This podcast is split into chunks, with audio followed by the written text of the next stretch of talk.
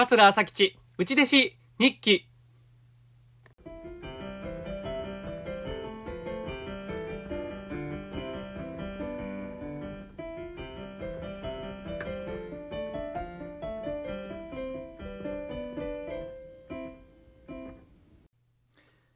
はい、ありがとうございます。桂朝吉です。桂朝吉、内弟子日記のお時間です。今日も聞いていただいてありがとうございます。この番組は上方の話家桂朝吉が米朝師匠の下で過ごした3年間、その間に書いた日記を読み上げていく番組です。3年分すべて読み終われば終了でございます。はい、今日が第109回でございますね。えー、9月の2日、えー、土曜日分から読み上げてまいります。これが平成7年の9月の2日土曜日でございます。はい、では参ります。9月2日土曜日、米朝師匠は今日から沖ノ島へ行っている。あさっての4日に帰ってきはる。俺も吉也も今日から休みをくれると期待していたが、残念ながら今、米朝師匠の家にいる。はい、やそうでございますね。まあ、あの、内弟子という生活はですね、休みは基本的にはまあお盆と正月ぐらいなんですけれども、まあ年に2回ぐらいなんですが、それ以外にもですね、短いお休みをくれる時があるんです。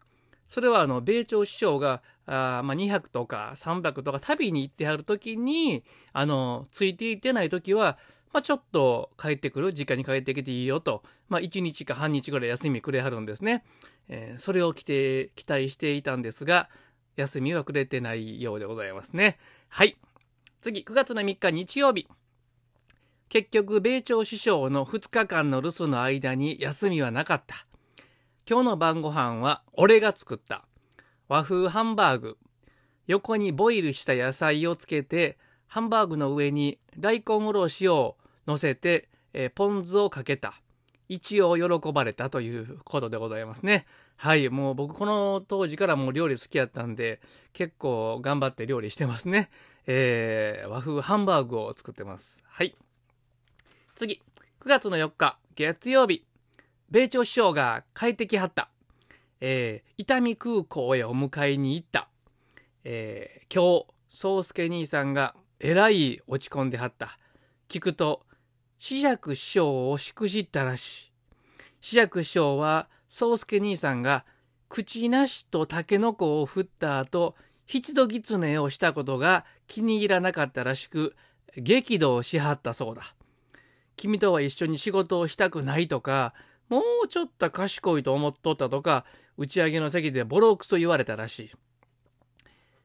今日の晩ご飯は豪華で、お肉とアワビ、ホタテのバーベキュー、おまけにサザエのつぼ焼き付き。はい、ということでございます。えー、これはですね、僕ね、めっちゃ覚えてますね。もう、伊丹空港にお迎えに上がったんですが、確かね、あの南天兄さんもね、いてはったと思います。心お兄さん当時。えー、もうお二人がものすごく落ち込んでるんですよ。で、聞いたらもう、宗介兄さんは紫尺師匠をえらいしくじったと。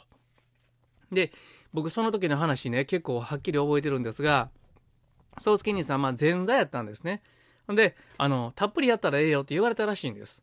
たっぷりやったらええよって言われて、枕も振ったらええからなって言われたんで、宗介兄さんは、まあ、口なしを振って、タケノコを振って七度狐をやりはったんですが、これがもう紫尺師匠はちょっと大変お気に召さなかったようで、もう激怒しはったんですね。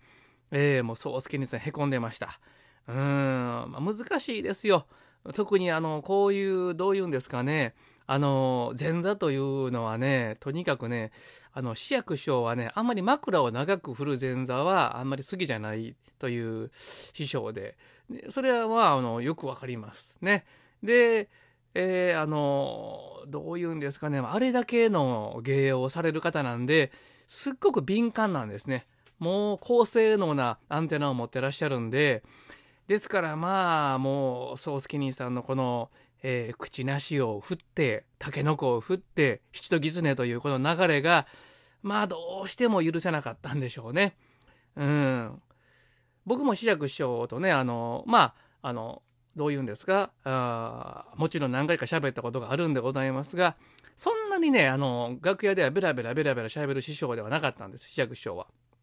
で僕もねまあ「おはようございます」とか「お疲れ様でした」ぐらいやったんですが一回だけねあのお使いを頼まれまして、えー、16茶を買ってきてって言ってお金を渡されたんですね。えー、小銭を渡されて16茶買ってきてって言われて分かりましたって言うて結構僕嬉しかったんですよ。試着師匠からお使い言ってもらったと思ってうわーやったーと思ってルンルンで16茶を買いに行ったんですね。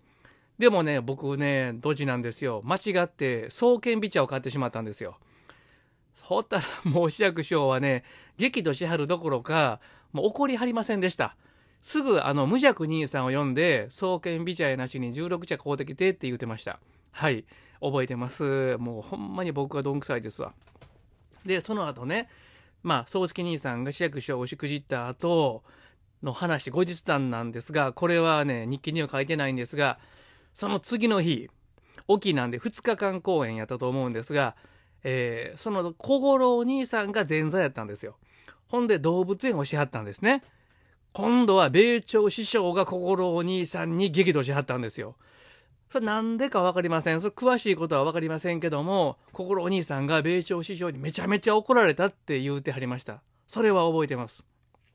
でもうお二人がもうほんまにへこんでね帰ってきはったんです。伊丹空港に着いた時はもうほんまに暗い顔をしてはりました。でねあの僕の勝手な考えなんですがこれは僕は多分まあ宗介兄さんが紫尺師匠に打ち上げでめちゃめちゃ怒られたと。それを見てる米朝師匠はこれはどういうんですか？あのどういう自分の弟子が怒られてるわけじゃないですか。自分の弟子のやり方がまずいって紫尺師匠に言われてる米朝師匠の前で。これは言うたら米朝師匠の言うたら教え方をちょっと否定されてるような気持ちになったんかなと僕は思ったんです。でその次の日に心お兄さんにまあどうまあどういうんですかね怒られたのはちょっとつながってるんかなと僕は思ったんですが考えすぎでしょうか。はいということでございます。覚えてますよ。これ平成7年の9月の4日の日記です。はい。えー、あ、米朝師匠の一言ございます。米朝師匠の一言。明日、重曹へ電話してくれ。やそうでございます。はい、最後まで聞いていただいてありがとうございました。